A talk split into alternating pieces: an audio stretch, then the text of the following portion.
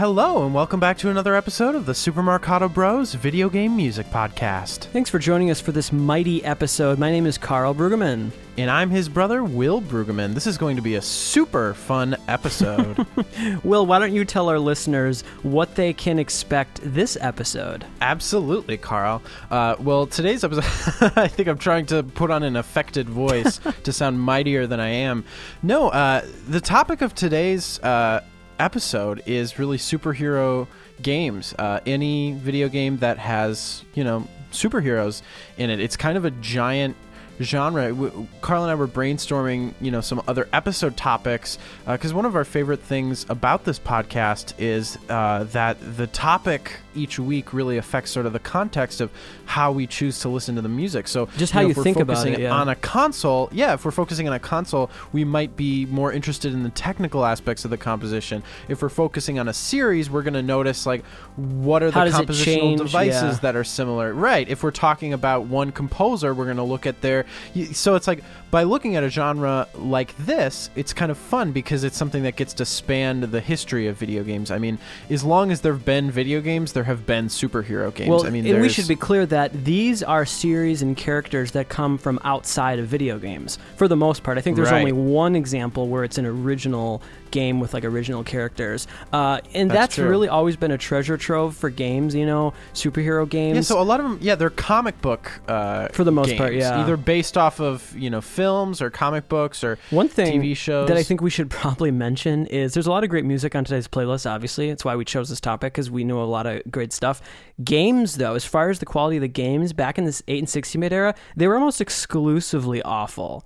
Like especially on the console there were so many terrible uh, like superman games and just like we think of that silver surfer uh, just right. a lot of really awful uh, superhero games. Well and i don't think that's just in the past. I, I don't think yeah. there have been many successful superhero games period. Yeah anytime they make let's say they make like a avengers the game or like iron man the game it's always really bad it's funny it seems like one of the big missed opportunities of video games because you think about superhero like what's more empowering yeah. than being a superhero. I mean, with the exception of like the Batman Arkham games, but right. you know, Batman really isn't super you know he's still a human you'd think like nothing would be more empowering than playing as spider-man or superman getting to fly mm-hmm. around and stuff it's really such a missed opportunity yeah especially the spider-man series i feel like oh my gosh there was one one the game that came out right after the first movie was like okay it was like pretty good but i feel like so many of them really just missed the mark and I don't know. I just feel like they kind of all tried to do the same thing, and like they, it's almost like Sonic, where they keep trying over and over again to do almost the same thing, and it's still not. Sure, it's not quite good enough. It's interesting. Well, I'm really excited for the episode today because I think we're going to hear a lot of music that is just kind of giving you classic VGM. Like I don't know, you think of uh, some of like the Batman stuff on NES, but then I also think we're going to get some examples of kind of like the track we played in with,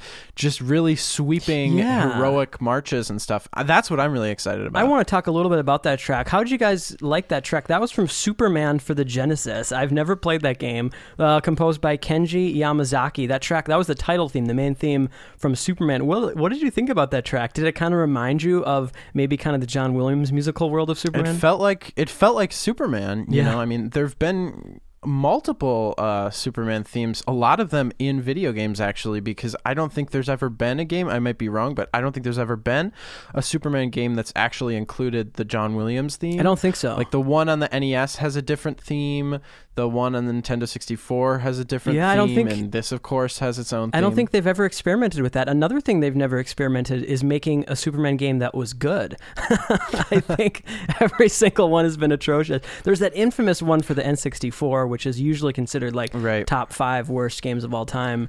Um, Well, I mean, but even just speaking about like uh, themes, it's something that's very interesting to me because I, I bet if you examined all the Superman themes, Mm-hmm. you'd find a lot of commonalities. I mean, our father Grew up watching the old uh, black and white the TV show. George Reeves Superman TV show, and I remember he showed it to me a lot when I was a little kid. Mm-hmm. But like, t- what's funny is for him when he thinks about Superman, he thinks of that theme, which is uh, hilarious. And he'll like always sing that yeah. version of the Superman thing, which is so crazy to well, me. let's get Um, let's get rolling here. So we're going to start off with a really quirky example. If anyone remembers this game back on I think episode five, we featured this game. This is Spider-Man and the X-Men in Arcade's Revenge. But it didn't come out for the arcade. It came out for the Super Nintendo, and it was composed by Tim and Geoff Follin. It's a really weird soundtrack. We played, I think, Gambit Stage, which is really cool, but super weird. And this is another track that's like, it's just there's something quirky about it, but it's pretty cool. This is Briefing from Arcade's Revenge by the Follin Brothers.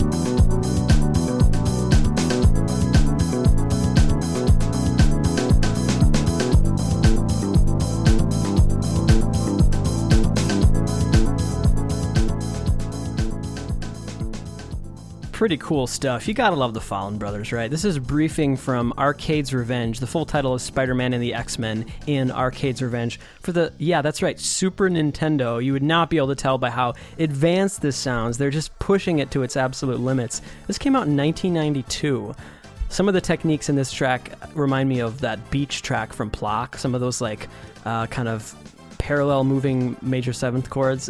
Really cool stuff. It, it's pretty weird, but I don't know. You have to enjoy the way that they're um, technically pulling this off here. This is pretty cool. Yeah, all that kind of those panning effects are really interesting. The nature of the harmonies and just how all the production is put together, it just feels like the Follins, even mm-hmm. though it's mm-hmm. you know very different than something like Silver Surfer or a lot of you know like Tim Follin's work um, back on the Commodore and stuff. It it still somehow has their distinct emotional quality. It's it's something that I don't know. I'd love to kind of explore more in depth. Something I want to mention: um, a lot of you that listen to our show, but you know maybe only on the RSS feed, and you see that you know it only goes back yeah. a certain ways. There's a lot of episodes you're missing out on.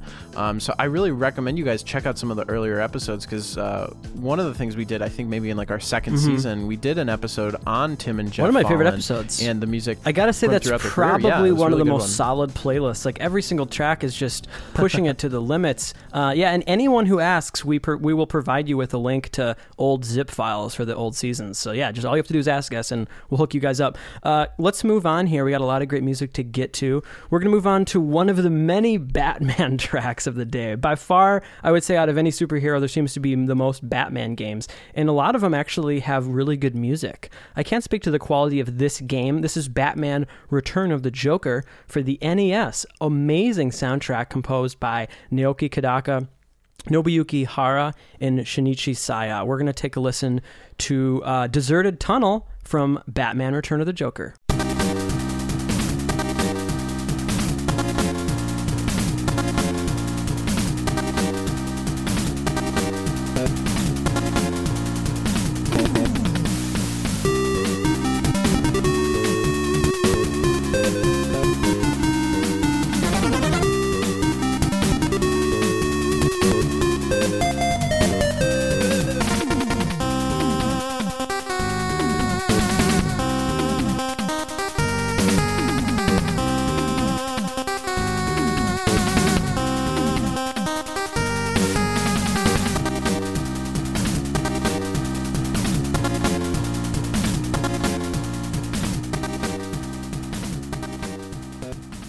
Talk about pushing technical limitations as far as they can go here. This is Deserted Tunnel from Batman Return of the Joker for the NES, utilizing that awesome Sunsoft sampled bass that we only got in a few games, but Naoki Kodaka, does he ever utilize it in a way that feels exciting? This is cool. I like this soundtrack because it reminds me a little bit of the emotional world that Danny Elfman established in the score of the Batman movies from like the early uh, 90s, late 80s. Right. But it's a little bit more video game-ified. So it's like Right. a little bit more rocking and catchy. It's just great. rocking and groovy absolutely. Yeah I, I totally agree with you carl about the nature of a lot of those harmonies. What's happening with this harmony um, you kind of you have a minor one chord and then you have this uh, on, it just moves to sort of a parallel minor triad built on the seventh scale degree. Um, not like a raised seventh just like the actual like modal seventh and it's this really cool thing. It sounds kind of ambiguous and emotional and it's very mysterious. It's perfect for the Yeah. Of batman. It's the kind of thing i think if you heard slowly with strings it may even rouse up some of the emotions you get with like the danny elfman theme. And then you could just get a lot of that classic kind of uh, uh, that we, we talked about the kind of uh, major third leap between the minor one chord and then like a minor 6 flat six chord or something. Uh, Another thing I like about Batman as a character, he's able to have like rock music and it kind of works, like at least in the 90s for, for a video game. Like this music wouldn't fit Superman. I don't think it would really fit Spider Man, but it definitely fits Batman because he's such a cool character Sure. with a little bit of darkness and mystery. And that's exactly what Naoki Kodaka and company were going for here. Well, there's something I was thinking about, which is like, why have there been so many games about Batman, and why is he Mm-hmm. usually one of the more successful superheroes? And I think it's actually because physically he's, you know, weaker. I think It's more interesting, Superman, yeah. it's too open ended. How can you make a game with legitimate challenge? It kind of breaks the mythology. Yeah, I'll be honest. I mean, I think Superman is maybe the lamest, one of the lamest, like huge video uh, superhero characters, just because like he's too powerful. It, it's it's I don't know. Oh. I just think like That- what that hurts I mean, me. I, I love love Batman. I've always loved Batman ever since I was a kid. Well, the thing that's interesting, this is relevant because there's a film coming out. One of the reasons we did this episode, there's a film Yeah. called Batman Versus I'm going to say versus, not V, because I'm not a child. Are you talking about BVS right now? Oh God, I, I, I. That is the reason why we did this episode. You know what's interesting? I, I read a review today. The reviews started coming out today for the first time at the time of recording. And actually, what surprisingly they said is uh, the redeeming parts of the movie are Ben Affleck's uh, portrayal of Batman. Like, that's the most exciting part of the movie. Don't you mean his portrayal of Lego Batman? Lego Batman. And, and the Superman stuff is apparently really kind of not the best, which I think is interesting because originally people were, had a lot of backlash about, oh, Ben Affleck, what's that going to be about? But I, in general, I just think Batman's a more interesting uh, character. Uh, but let's move on. Let's stop talking about the character of Batman. Let's move on to a game called The Punisher, another comic book superhero. And this uh, soundtrack came out for the arcade, and it was composed. This is cool. It was composed by Yoko Shimomura and Isao Abe, which is so cool because those were the composers that worked on Street Fighter 2. So it's cool that they worked on this. This is a few years after that. Let's take a listen to stage one from The Punisher.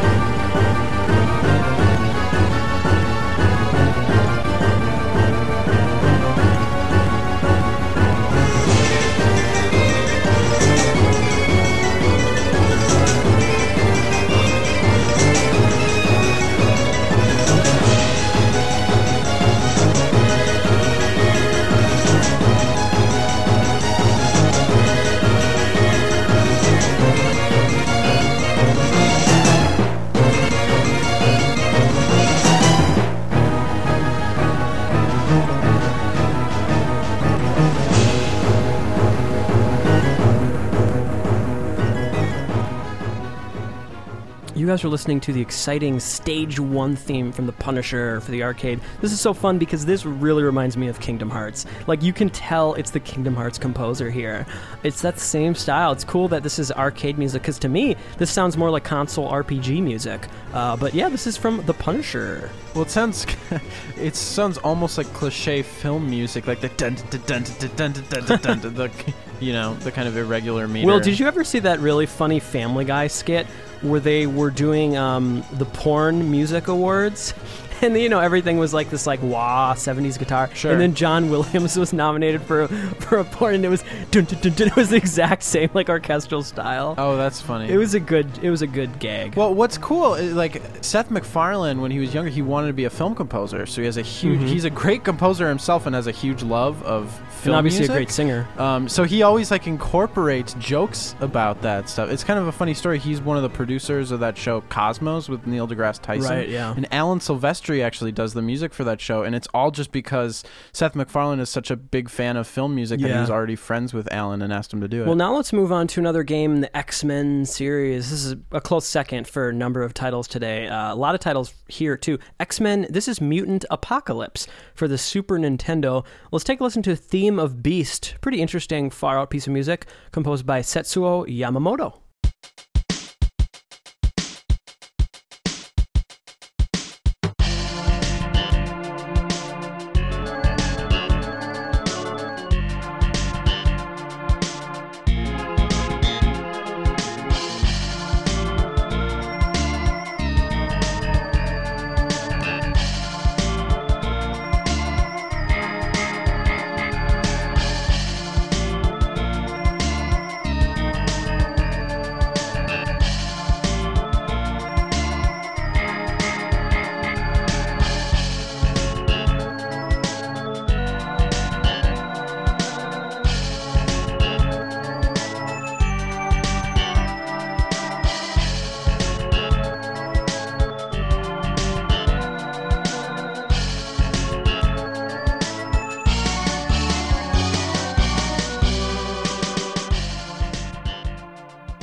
You guys are listening to Theme of Beast from X Men Mutant Apocalypse for the SNES, composed by Setsuo Yamamoto. Now, saying, Will, in a weird way, I feel like this kind of captures the character of Beast pretty well.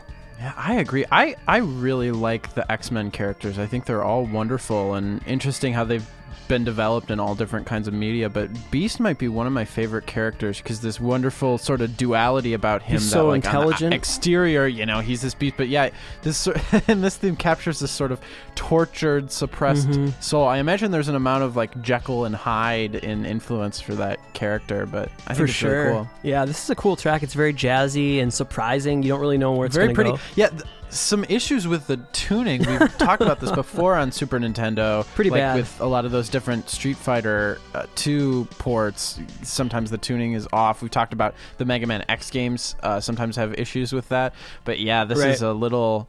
Sometimes painful at point. You know, it sounds like you're listening to like a baroque organ That's in a funny. weird key or something. Well, now let's move on to a series that we actually debated. I remember I texted Will. I was like, "Are we gonna clout this?" And he's like, "I'll allow it."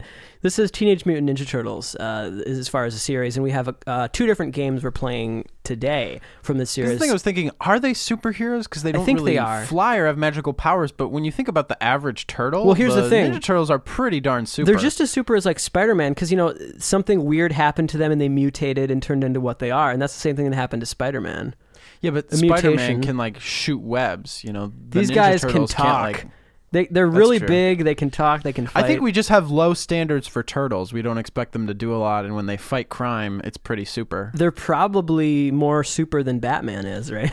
That's true. Yeah. So let's take a listen to a track from Teenage Mutant Ninja Turtles 3 The Manhattan Project for the NES. And this was composed by veteran composer Tomoya Tomita as well as Kozu Nakamura. Let's take a listen to stage 3 The Bridge of Danger.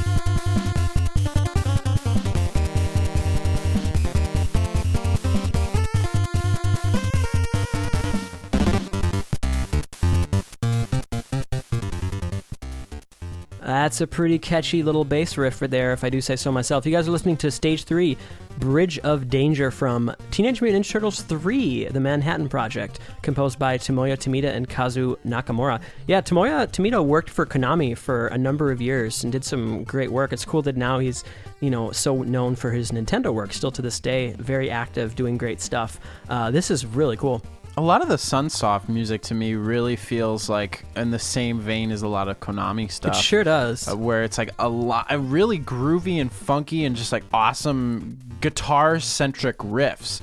Um, I mean, I think of sort of Konami and Capcom as the big heavy hitters when it comes to NES music, and I mean, really even Super Nintendo music or Genesis. You know, moving into the 16-bit generation.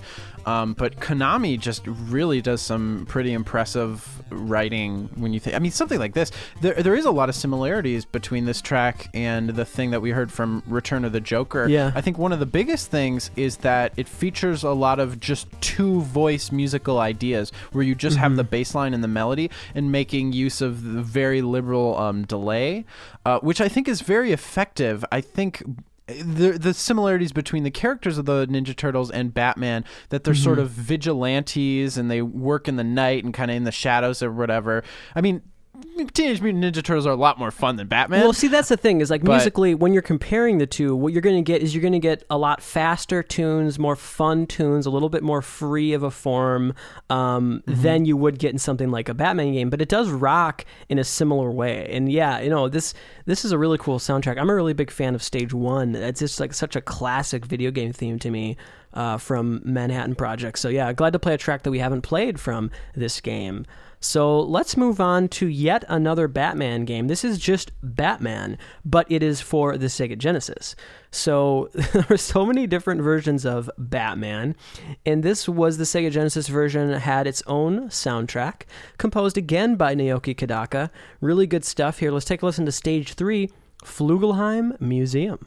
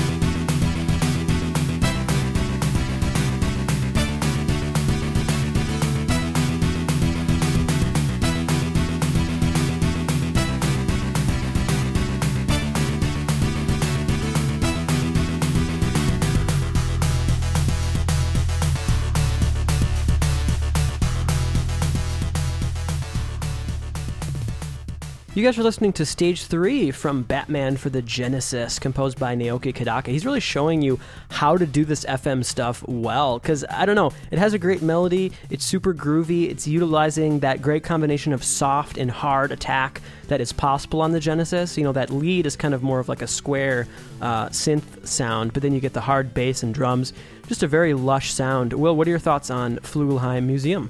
I think it's a wonderful track. Uh, I, I really enjoy it. It feels very unique um, for kind of like an an FM sound. You know, it, it, it- this is like my ideal uh, track like this because you know it Right. rocks, it covers all the bases, but very catchy, really beautiful melody. Um, something that is kind of interesting to me that I've just sort of been reflecting on the idea that a lot of video games and a lot of early video games really were about, if not superheroes, sort of bionic beings. Or you Yeah. think of a character like Mega Man or even Super Mario. You know, Well- Super is in Well, I is a even- big part of remember like, when I, I jokingly games. text you that as soon as you came up with the idea for this episode. I was like, wait, are we counting like Super Mario doesn't count? That's not a superhero. So it's like no. Otherwise, every video game character would be a superhero. But the thing that's I think um, subsequently will be interesting about today's episode is I think a lot of this music will sort of be of the status quo of the time. That's not a bad thing. Mm-hmm. In fact, I think that's a great thing. Um, but it's just it's I don't think we're going to hear a lot. Um, necessarily of composers sort of stepping outside themselves to do kind of a film music thing because when you think about it video games are escapism it's about attaching you know your consciousness Yeah. onto a stronger character, a stronger avatar, something that we can imagine ourselves to be. And that's really what superheroes are at their very core. So I, I think it's fitting that uh, a lot of this game music does sort of play to that rocking, catchy, intense energy that we get, you know, in most games. Well, let's move on to an absolute classic. This is X Men, the arcade game, the original. Uh, this is the arcade version, obviously. Here, we're going to take a listen to the stage one theme called "Here Comes the Hero." This is absolutely classic. We featured this also on our episode five arcade music episode. This was composed by Seiichi Fukami, Yuji Takanouchi, and Junya Nakano. Let's take a listen to Here Comes the Hero from X Men.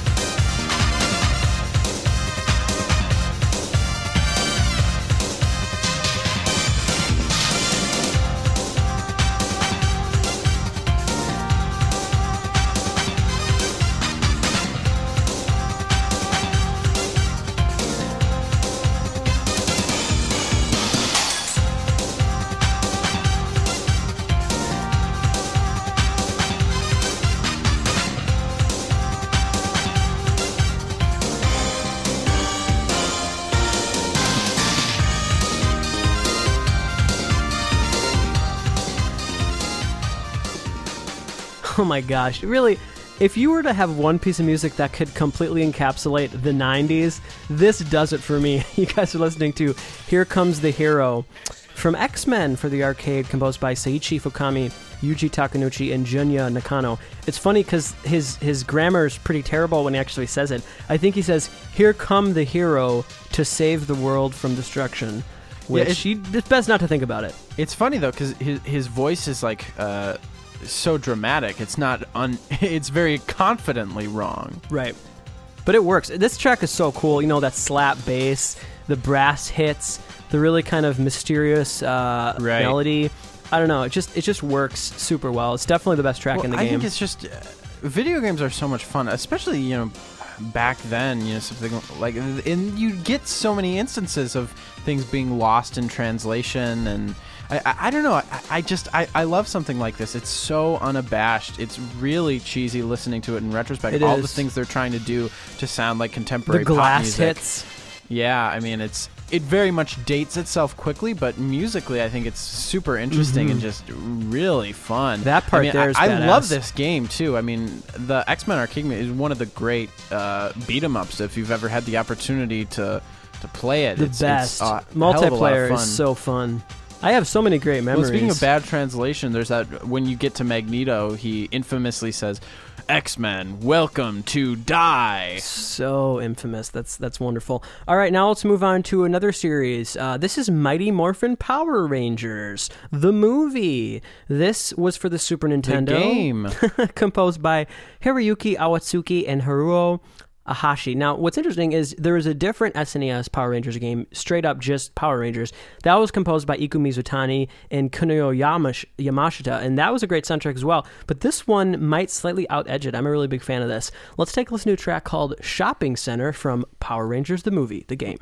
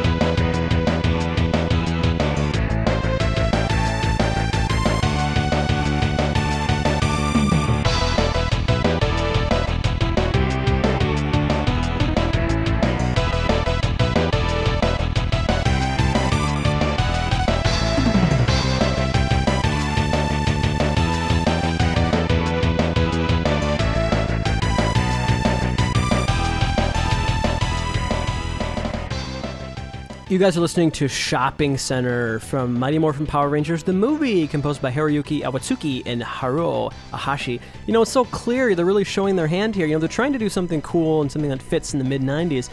but they're choosing like jazz rock fusion to do that, which I think is so funny that so many of these composers choose that. Because okay, let's say you take these as real instruments, distorted guitar, bass, drums, and synthesizer. Like that's not what Dude, you get in rock music. Sometimes I forget how much the 90s sounded like the 80s. you, you know what I'm saying? Like, just. I, I don't know that I love this kind of pop music, just like where it's so unabashed. It really thinks it's cool, mm-hmm. but just I don't know. I, I like listening to it now because it isn't. A lot of the context is gone, and com- in comparison with you know popular music now, these chords are so rich and everything is so emotional and extreme. You know, mm-hmm. the production is so over the top. You know, it's like it's so big and so loud, but also really emotional and kind of unafraid. There's no concern about something being cheesy or corny or heavy-handed. Uh, and it- when it translates to video game music, I think it's really effective because you know you don't necessarily have the same level of production and vocals, so you really just sort of distill it to the musical elements, which is really what I think uh, is what I'm doing when I'm listening to a lot of old pop music. You know, I'm I'm listening to the music behind some of the sometimes cringeworthy yeah, production. no, you're so right. I mean, sometimes you listen to like a '90s pop song, and it does feel so old. Like, "What Is Love?" That was the '90s. That it, it almost Yeah. feels like great. Wait, was that the '80s? well, I'm not Like- talking about that. What is love is perfect. Do no, not change it's a thing. it's perfect, but it's so seeped in that era. Like it would No, I- I know never what you're happen saying. today. You know, that's what I love about it. Especially in video game music, you get a lot of things that are just like they're so cheesy and they're just they're playing all their cards. They're not trying to hold anything back, and, and sometimes that's what we need in music. We need Yeah. everything to just be firing all at once. Sometimes, Sometimes I we miss just need that. to, you know, ask that age-old question: What is love? What is love? Yeah. We all have our own answer. Now let's move on to another game for the Genesis. This is Captain America and the Avengers for the Genesis. And this was composed by Tatsuya Kiuchi and then a couple of pretty successful composers after that. We have Shogo Sakai, who does a lot of great work for the Kirby series and Nintendo, and Hitoshi Sakimoto, who's a household name if you're a fan of video games. Carl, music. did you say this is for the Genesis? This is for the Genesis. the Genesis. The Genesis. Let's take a listen Genesis to does. Almost Victorious.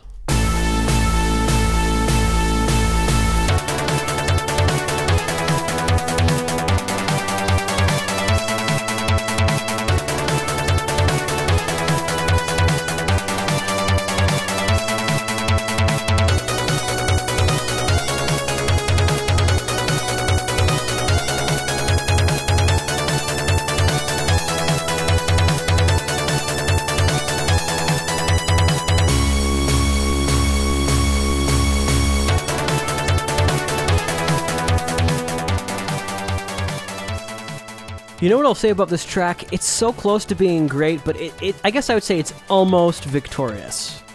That was a joke because that track is this is called Almost Victorious here from Captain America and the Avengers. No, this is a cool piece of music by Tatsuya Kiuchi, Shogo Sakai, and Hitoshi Sakimoto. You know, I think me and Will were talking about implementationally, it's kind of by the books. It's not very inspired, but I think the track I would say compositionally too. You know, It kinda mean, reminds me of. Bomberman, It's actually. functional. Yeah, it's not bad. Um, but I don't think it's necessarily something that you would like leave humming or just like be that much of an earworm. Mm-hmm. It's it really, works. I It think it's almost catchy, victorious. It's so close. Yeah, almost victorious. Yeah, the emotion is right. It it works. You know, I got no bones to pick. Has anybody ever played this game, Captain America and the Avengers for the Genesis? I never even heard of it when I was a kid. Now, I think Captain America is one of the lamer superheroes. Come on. I will agree he's much he's 10 times lamer than Superman. Hopefully, oh, people are going to be mad at all the Chris Evans fans out there. Just like shut their laptops I, right I, now. I might be in the minority, but I think that most Marvel characters I think are kind of lame. Like as opposed from obviously I love all the all the all X-Men. the X Men. Um, so majority and of them- Spider Man's cool, but like I feel like all the other kind of standalone characters I just do not like. Iron Man's kind of cool. Iron Man I don't know. The Hulk. Iron Man was never cool until Robert Downey Jr. came along and made it like real and like funny in a way that that no other character was. you could say the same thing about I don't know all of them. And we, you and I were not avid comic book readers. I'm sure there was all kinds of comics throughout the 90s that you know gave people more character. But I mean, it's like comic books back when they first came out. You know, they were campy. They were silly. They were for children. well, if you had to choose who's your favorite or who's your least terrible, uh, Captain America versus Thor, who do you go with? Definitely Captain America because he's not a Norse god. oh, I thought you were going to try to have like patriotism for America or something. Definitely Captain America oh, yeah. because I mean, America. USA, USA. Captain America, make make America great again. 2016. Uh, you know, it's funny. Uh, Norse god, like I guess, yeah, that's a superhero. Another thing that's a superhero that I tried to find was Hercules. You know, uh, when the when the Disney movie came out, they made a video game, Oh. but the music is just not very good. So I didn't include it today. So you guys should thank me for that. yeah, that was yeah, not Alan Menken's best work. No, I'm just kidding. I love the music to Hercules. I'm sure the game used none of it. All original stuff that is wildly inappropriate. Anyway, They should have gotten on. Donald Griffin to do it.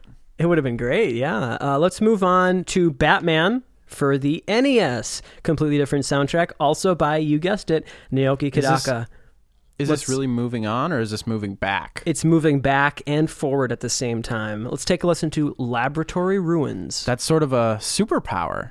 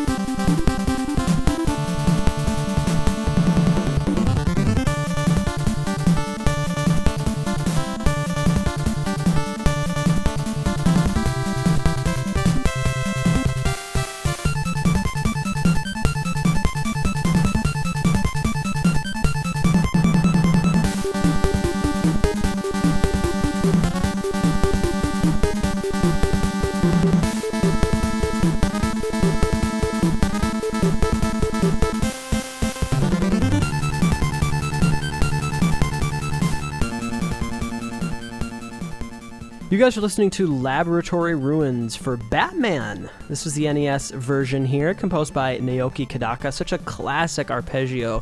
Uh, again, you know, everything that that Batman Genesis track has wonderful groove, great melody, it rocks, it's entertaining, it's good for the background, but you could actually listen to it on its own, which all of you are doing right now, and hopefully you're enjoying it. I'm definitely enjoying this. This is a tr- classic piece of music. Yeah, it's so interesting. There, I, I really would love to do kind of like an in-depth discovery of uh, kind of Japanese musical culture in the 80s and 90s because uh, it's something that you've heard reflected a lot that there isn't really a lot of you know collaboration or cross pollination between video game composers that were active in this time period. But so there's so many similarities between something like this and say Castlevania. I mean we talked about the similarity between Konami Capcom Oh, Sunsoft, sure. all these companies. When we were But- listening to this track, I was mentioning to Will, like, NES music is so inspiring because these guys had nothing, absolutely nothing to work with. And what they got out of it was just, I mean, a lesser man would have just, like, went home and said, I can't, I can't do this. What? I have three voices and they sound like kind of crap? Like, I'm done. I, I can't make good music out of this. But th- what they made out of it is just so inspiring, I think. Yeah, it's kind of interesting. It's when when I hear some of those similarities and some of those impressive, you know, the way that like multiple composers will approach a problem in the same way. You know, they're Right. they're using this limited hardware, and different people can do an equally effective job. Sure. It, it to me, it sort of validates game music as an art form, or almost like an era of composers really because it's something you look throughout the history of classical music. There's a lot of stuff like that where it's like we divide things into periods and we hear like oh at this time you know these were the things that were sort of floating around the ether. So a lot of composers were writing in this style or doing this thing or it's like uh, you know pianos couldn't sustain in the same way. So composers would have to use repeated Well- figures or something. You know you think there were challenges and limitations Yeah. in the past musically before Well, it's an interesting thought to, to wonder, you know, was it the case where a couple people early on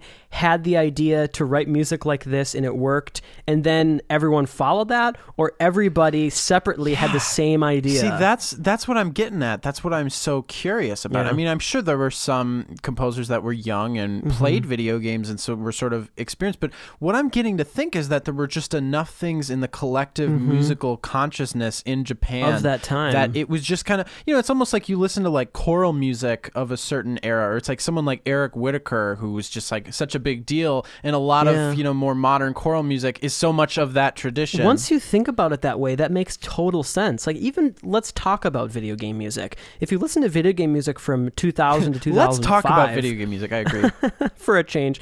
If you listen to uh, stuff from 2000 to 2005, it definitely has its own sound. And then if you listen to something from like 2011 to 2016, that has a different style. So even in that amount of time, like styles Well, I- change. not to get too overly philosophical, but I think it's just something that gets back to human nature. You know, we always want to feel like Wow, we're part of a group or that you we're are getting part of our current time period though. No i mean it's impossible to not also i think it's impossible not to look back in history and round things into similarities and say like oh from this time to this time it was just this. Because the things that stick out in our mind may be more similar than if you're actually living through that time period experiencing you know culture firsthand You know, I don't want to get too philosophical, but it's all about neurons, really. Just, you know, nerve impulses. Okay, let, us move on. Did I'm really excited. Google. Did you Google like what brain cells are? I just googled smart, sounding intelligent. Uh, no, let's let's move on to this week's track of the week. It's cool. We featured a track from this game last week, and we're featuring a different track this week. This is the soundtrack that just came out. It's Supreme League of Patriots, composed by Jake Kaufman. It was released on his new Mint Potion uh, studio label. And what's so cool is this is an original game featuring uh, original superheroes. It's kind of like a crime solving adventure game. So it's the one example uh, that's not from comic books. Really cool track called The Park. Let's take a listen.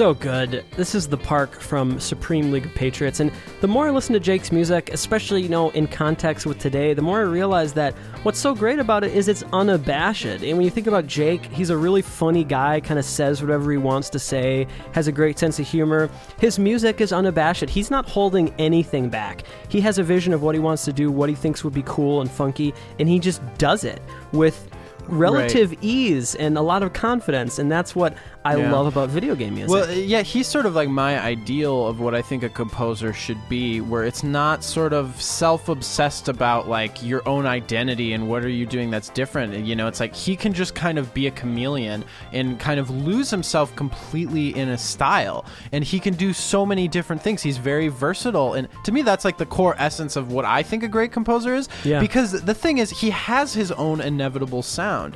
You know, his personality, when you work deeply and passionately about something you love, your own personality is going to come out. It's oh, inevitable. yeah. But I think sometimes a lot of composers are too focused about like what makes them different. And Jake, someone like Jake Kaufman, you know, he's just a he's a craftsman. You know, he's a servant to whatever he's working on, and he'll pursue that to the farthest amount that that thing wants to be. You know, this is like this beautiful '70s jazzy disco-y yeah.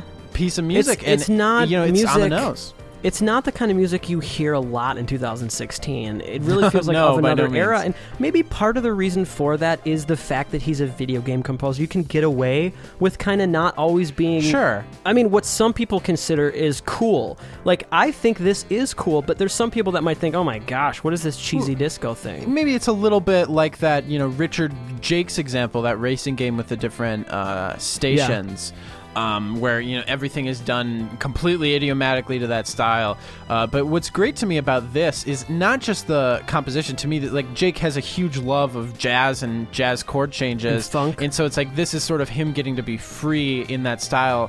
But also, I think the production um, is really smart because it's you know clearly live performers, but what the sound that he's going for is kind of like having a full string section, you know, that kind of 70s disco sound. But it's clear that he only has maybe one or maybe two performers. It might have been double Yeah. tracked. But the thing is, uh, the reverb is very specific and very tastefully done. So to our ears, sonically, we still get that same sense of the kind of 70s production, even Well, if it's- it's not as big a string section as we might be used to. You know, if you're just talking about technically, it's one of those great things because he has maybe one, two, uh, maybe three real performers, and then a lot of it is sequence. You know, the strings are all sequence and stuff, which you can't even tell because you're listening to the drums, you're listening to the bass and the sax, and you just buy into the entire world, and you're just kind of immersed in it. And that's that's one of the advantages when you can combine real performers with virtual instruments.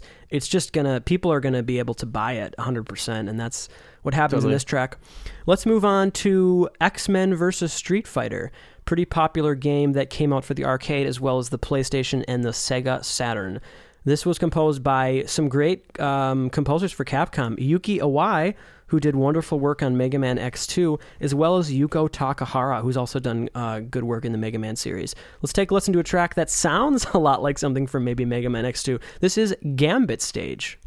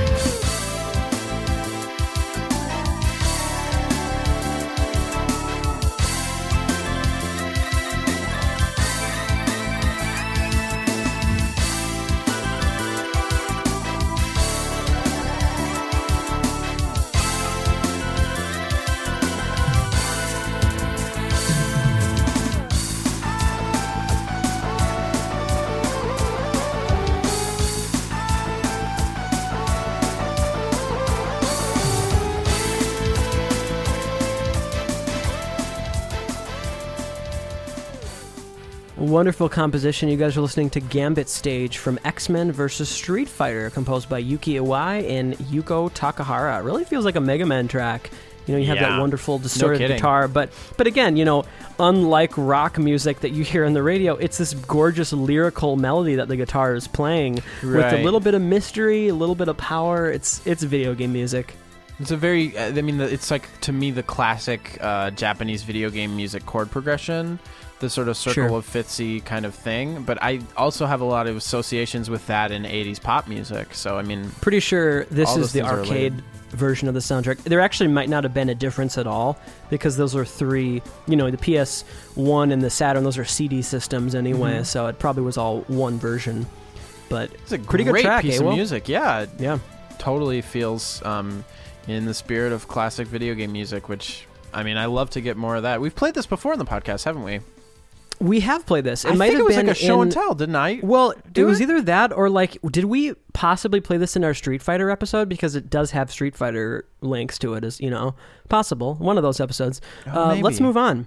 Let's move on to Spider-Man for the Game Boy Color. That may have surprised you. Maybe you're expecting a different console. Yeah, I was expecting Spider Man for the Atari Lynx, actually. Oh, interesting. Okay, so this is composed by the German composer Manfred Linzner. He does some good work. I, I'm definitely a fan of his work, especially you know for the Game Boy. He he's one of those guys who kind of pushes it to places that technically that maybe other composers don't. Uses um outside genre as well. Let's play track. Uh, this is this is all that we can name this track. It's Cutscene Three from Spider-Man.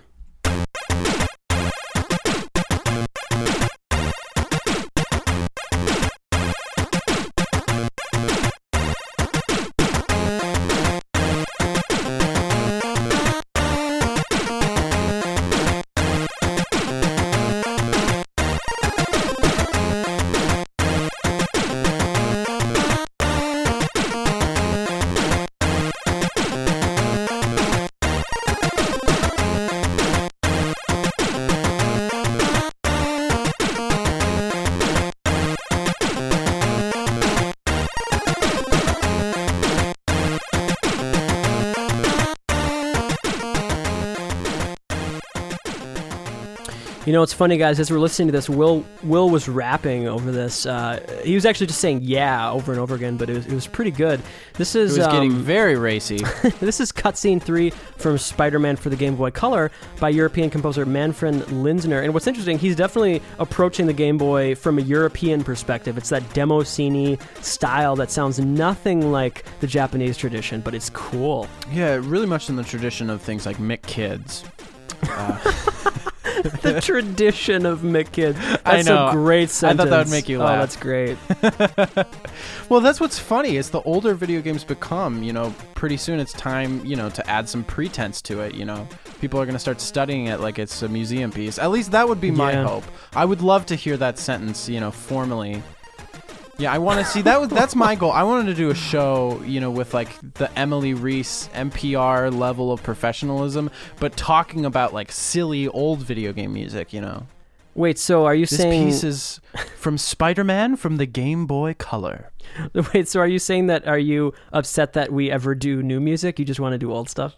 Well, I mean, I, I think we've we've become more open to doing more contemporary stuff as the years have gone on. When we started, I mean, Yeah. we really just wanted to show what we loved about the music that we heard growing up. You know, it's fun. Uh, you know, a lot of this. Uh, sometimes when I pick playlists, it's a track that Will hasn't heard before, and I kind of enjoy he- seeing his reaction. This one, Will was definitely enjoying the groove. I was very that much was, enjoying. That was evidenced by him starting to rap over it. And I wasn't really rapping. I was more just saying, "Yeah." Right. Well, you know, speaking, I do want, I do have to say, you know, I'm like today hype it's a man. sad. Well, it's it's a sad day because because Phife Dawg um, Malik Isaac Taylor passed away today, and he's one of the frontmen of the best rap group of all time, in my opinion, um, a tribe called Quest. So R.I.P. to Phife Dawg, and if anyone hasn't listened to a tribe called Quest, they are just incredibly good, very jazzy, very pioneering hip hop group. So have to give a little Absolutely. shout yeah, out. we're gonna be playing Dawg. out with it. No, no, I'm just kidding. I wish. I wish. Uh, okay, now let's move on to a Batman title. This is uh, a more recent entry, one of the more recent games we're playing today. This is Batman Arkham City. You know, they've had some great success in this series. Pretty much every single Arkham game that's come out has been critically acclaimed, it's sold really well. Uh, people absolutely love this series. Batman Arkham City, we're going to play a track called I Think You Should Do As He Says, composed by Nick Arundel.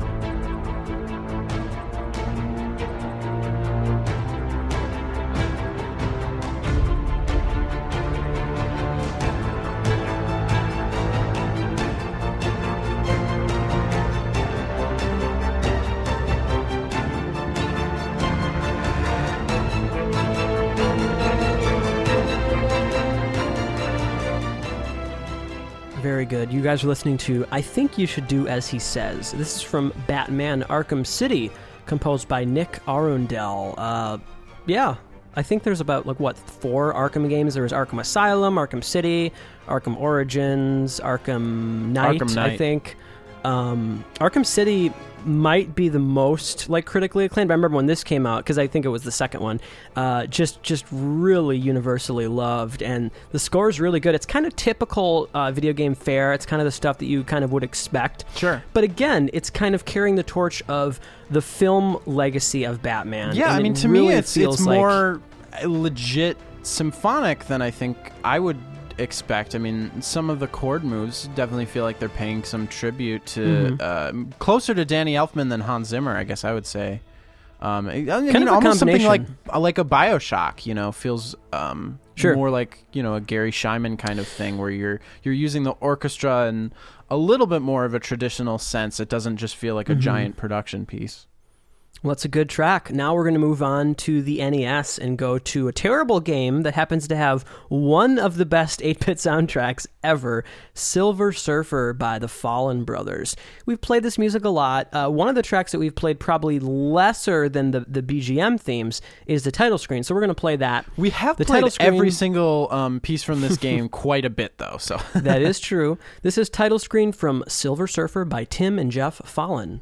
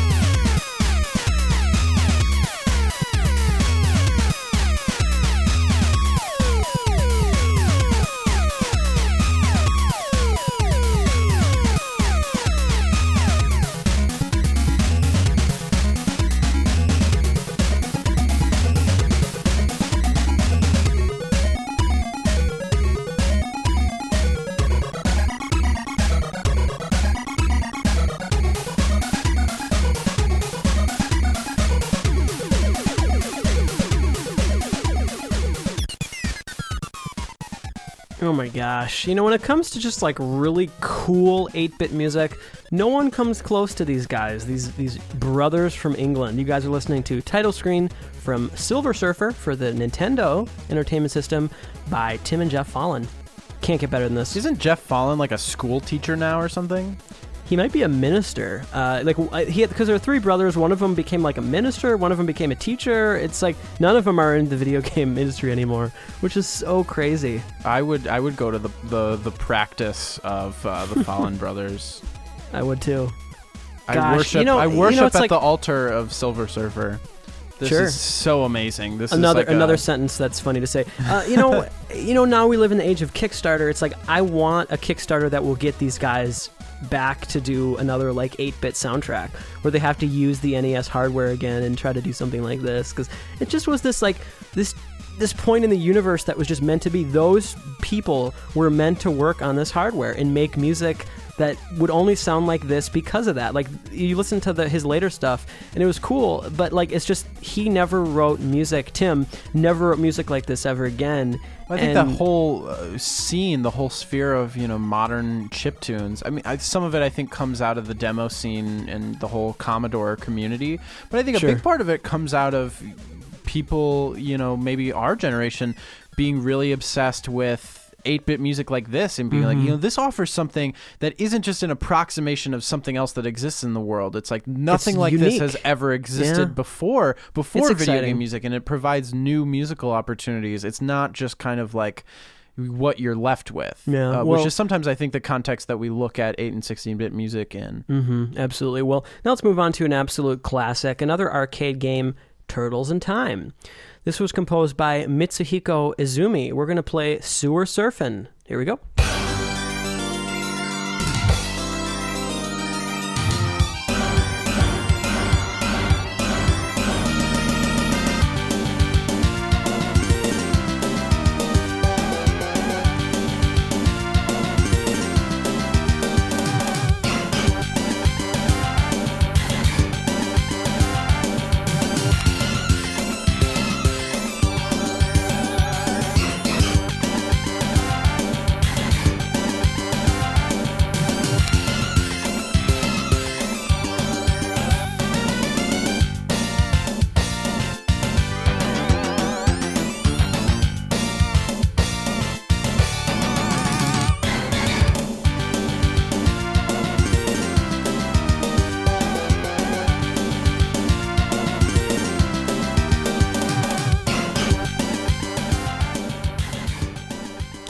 You guys are listening to Sewer Surfin' from Turtles in Time, composed by Mitsuhiko Izumi. Such a fun track. Yeah, we went from silver surfing to sewer surfing. Pretty close, actually. You know, this Sorry, really feels like this feels like arcade music. Uh, you know, it's very free and it exciting is. and fun. And it, it's just it's one of those things that's just exciting. Like if you were to hear this in the early '90s, there's just something that's fun about it and feels like this fresh experience. That's what the game was. You know, this game was loads of fun. I, I loved playing this game in the arcades. Well, it's fun. I, there's something great. Yeah, you almost notice a trend at, at the birth of any new medium. They're kind of a novelty for a long time before they start being treated as an art. And I think video games are still young enough. We're in that transition. They may still be a novelty to this day, but mm-hmm. definitely in the 80s and 90s, they were much more of a novelty. And I just I love the image, the idea. Now it's almost like a romantic, quaint notion of an arcade where you know just kids. You go in, you put in a quarter, and this amazing light show of sound and color and you get to control and it, it- it's this wonderful spectacle it's almost like you imagine people in the silent era Well, like saying it now, it feels like it's just as old as the silent era. It's like, what? You put a quarter in? Can't I just watch that on my phone? yeah but i mean it's like you hear stories of people being just dazzled by motion pictures it was this crazy mm-hmm. phenomenon but it was you know it was completely a novelty and i think the tone of older video game music is very much reflective of that the way you talked about just fun and wonder that's kind of the image mm-hmm. that comes to my mind when i think of great arcade games Absolutely, man. Well, now let's move on to another track from Batman Return of the Joker. Soundtrack was so good, I just couldn't resist playing two tracks from it. This was one that I don't believe we've ever played before, so hey, that's kind of cool. Assembly Plant, composed by Naoki Kodaka from Batman Return of the Joker.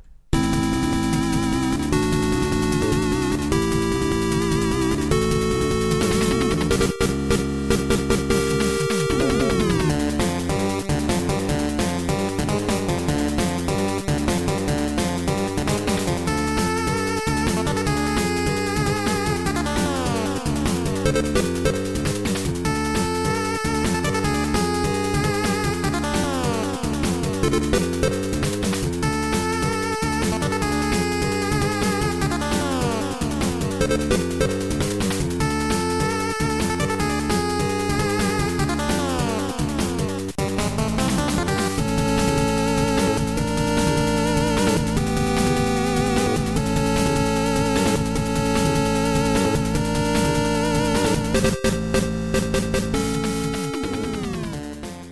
guys are listening to Assembly Plant from Batman Return of the Joker for the NES, composed by Naoki Kodaka. This is a cool track. It's a little bit more kind of subtle in background, you know, it's not quite as melodic, but it's really good because it kind of utilizes some nice instrument switching, you know, having that one melody that has that great doubling effect, that reverb effect, and then switching over to the din those harmonized lines. It's one, it's one of those things where it makes it feel like it's a bigger band than it actually is. Well, and it's cool when it moves over to those harmonized instruments. Not only does it change duty cycles, it's an instrument that has that kind of fake uh, delay effect where within the same instrument Mm-hmm. Yeah. it'll have multiple sort of attacks. I mean, there are attacks that goes da da da, but then it goes da da da, very quiet. It's Yeah. practically inaudible, but it, it's a really nice effect because honestly, if you just went from having that delay instrument to just having completely, I guess you would say like dry sounding timbres it it might be a little jarring where he's sort of Mm-hmm. Yeah. able to keep the same sound world and that's so amazing to me that you know back then with this incredibly limited hardware to have the idea of maintaining a physical space you know it's crazy? they talk about in production where it's like you you want everything to feel like it's sitting in the same room and the fact that you would even be able to do something like that with the NES is insane to me but the fact that he was thinking about it is awesome too Well, here's the thing. I think he probably was. I know those three gentlemen, Naoki Kodaka, Nobuyuki Hara, and Shinichi Seya, did a wonderful job of implementing that music. But whether or not they were conscious of that, it's the sign of a good composer or, or a good technician to be able to do that. And those guys were just rock stars when it came to NES. You know, those two other two gentlemen worked with Naoki Kodaka a lot. If I'm not mistaken, they were the people responsible for more of the actual implementation and maybe some of the uh, amazing achievements in getting it to sound as good as it does. And I believe Naoki Kodaka was the primary composer. So bang up job. Uh, now we're going to move on to the last track of the day. It's another 8 bit track from X Men Mutant Wars. This came out for the Game Boy Color. It was composed by Kazuo Sawa. Let's take a listen to Train Chase.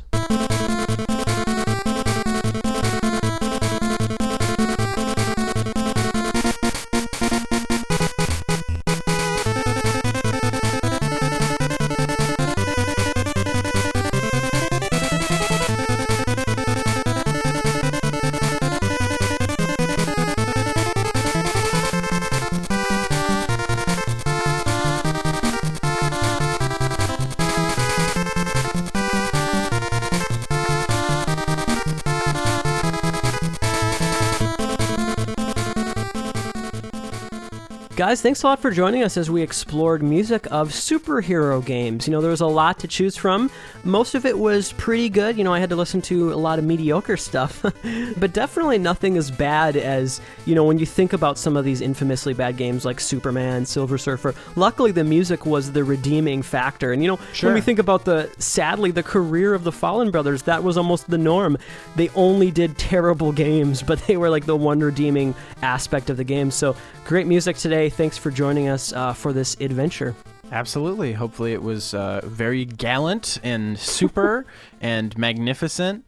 and I Um, guess I- if you want to, you can go see Batman versus Superman this weekend. Sure, or you know, why- why go not? see go see Deadpool or any one of the million superhero movies that are always in rotation. Actually, you know what you should see if you haven't seen yet is Zootopia. That's I can get I my full weight behind that endorsement. we should do a animal. we should Oh have done an animal music episode. we could do that. Well, guys, all, all um, games that have like animal as animal sounds as Yeah. as musical instruments. Well, a couple little things here to plug. Obviously, you can follow us on Twitter at Marcato Bros. You can like us on Facebook, uh, subscribe to us on YouTube. Head on over to our website, supermarcatobros.com. You can find every episode of our podcast as well as our original music. Uh, we have a little uh, page that has all of the interviews we've ever done before on the show, which is, which is cool. And also, yeah, if you want uh, to be hooked up with old zip files of the old seasons that aren't on the feed, just let us know. Yeah, Send us meet tweet. us meet us behind the alley in on your street. We're selling black you market what's good. Marcato Bros episodes. Well, let's play you out with the track from Batman Rise of Sin Tzu for the GBA by Barry Leitch. My name is Karl Brueggemann. I'm his brother Will Brueggemann. Have a great week, everybody. Peace out.